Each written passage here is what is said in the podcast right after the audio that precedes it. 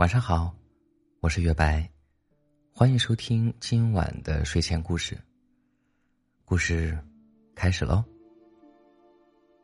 那一年，山匪带着众小弟结了一支接亲的队伍。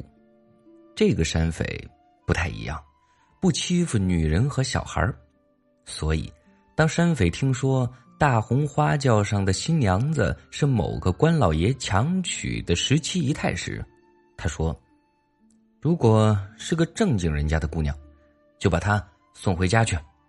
小弟打岔道，那要不是个正经人家的姑娘呢？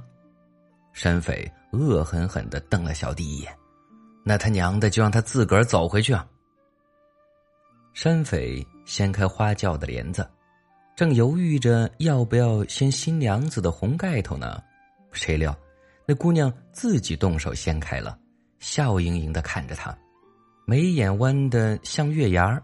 山匪愣了愣，赶紧将滴着血的大刀藏到身后。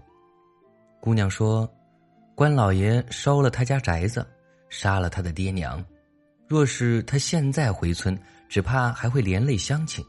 他求山匪带他上山，虽不能舞刀弄棍，但平日里给一群大老爷们儿洗洗衣服烧烧饭还是可以的。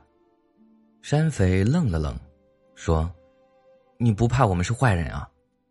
姑娘的眉眼又弯成了月牙，你们还能比那关老爷更坏？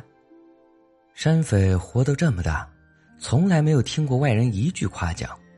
姑娘这话像是江南的涓涓溪流，九曲十八弯的绕进了他心里。山匪把姑娘带回山寨，小弟们起哄，硬说老大今儿给自己抢回了一个压寨夫人。山匪的脸一片通红，咕嘟嘟的喝下一大口酒，擦擦嘴说，这酒真他娘的带劲。姑娘住进山寨后，不仅把里里外外收拾得井井有条，得空就给山匪和他的兄弟们读个报写个信，总之啊是一百二十分的好。闲来无事，他还会教寨子里的娃娃们识字念诗。山匪有时候会假装路过，摇头晃脑的跟着哼唧两句。每次姑娘的目光落在自己身上，山匪就觉得心里像被塞了一块蜜糖，轻轻一碰就化开了，好甜好甜啊。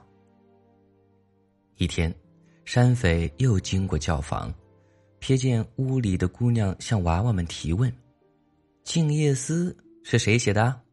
娃娃们齐声回答，李白。姑娘又问，那春晓呢？娃娃们又说，孟浩然。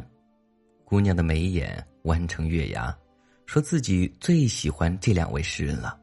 山匪摆出一张臭脸，心里暗骂，李白和孟浩然都他娘的是臭狗屎，会写诗有啥了不起的？是男人就来山寨和我比比刀，保准他们有来无回。山匪喜欢姑娘，苦于不知怎么表白。直到有一天，寨子里的兄弟在巡山时抓回了一个书生，山匪一拍大腿，心想机会来了。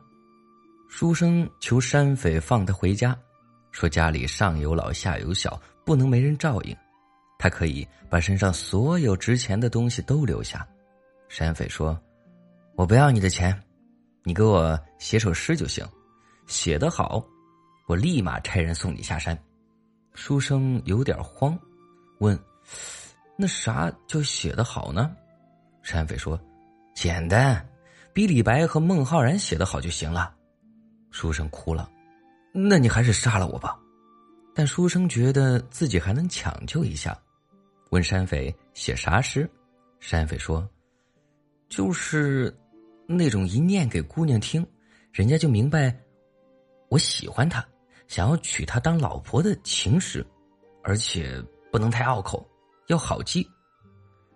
因为山匪从小在山寨里长大，斗大的字都不识几个，太复杂的诗怕是记不住的。书生心里顿时明白了八九分，大笔一挥，写下四行字，春水杨柳不及你，夏荷骄阳不及你，秋风晚霞不及你，冬雪雾凇不及你。山匪问啥意思，书生说，就是春夏秋冬四个季节里最美好的东西都比不上你的姑娘。山匪眼睛一亮，书生赶紧上前为自己打 call， 说，而且呀，我写的这首诗吧，还兼具了现代主义和浪漫主义特色，最重要的是四句话简洁又上口，念几遍就能记住。你看李白和孟浩然他可写不出来。山匪一拍大腿说了句，真他娘的妙啊。书生擦了擦头上的汗，心想自己的小命算是保住了。那之后书生让山匪把那首诗念了好几遍，纠正了他的发音和停顿。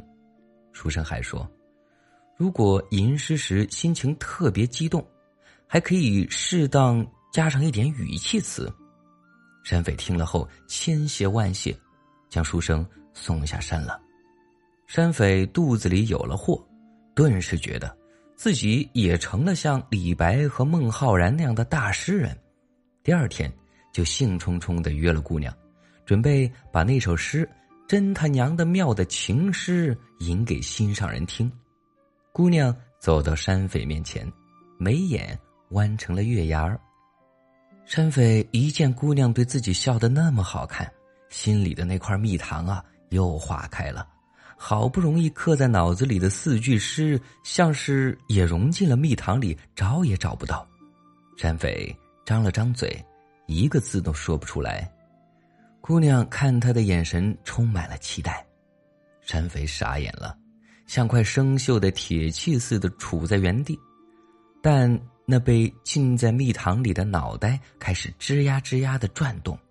仔细回忆起书生说过的那些作诗的重点，春夏秋冬四个季节里最美好的东西比不上自己的姑娘，对，还要带点语气词。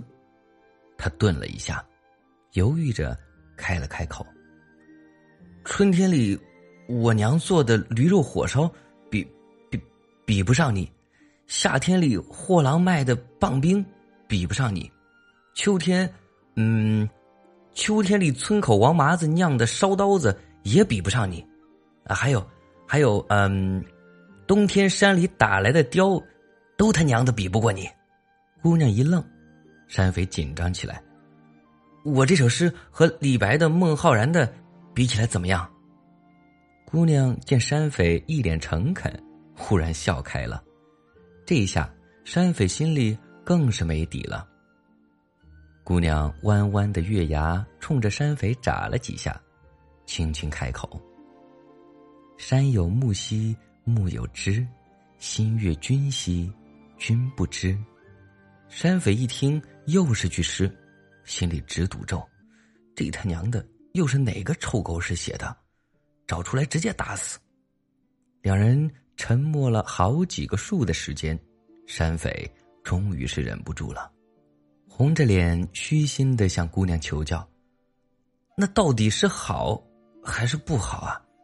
你别念诗了，我我我听不懂的，你你你就直接跟我说呗。行，那直接点吧。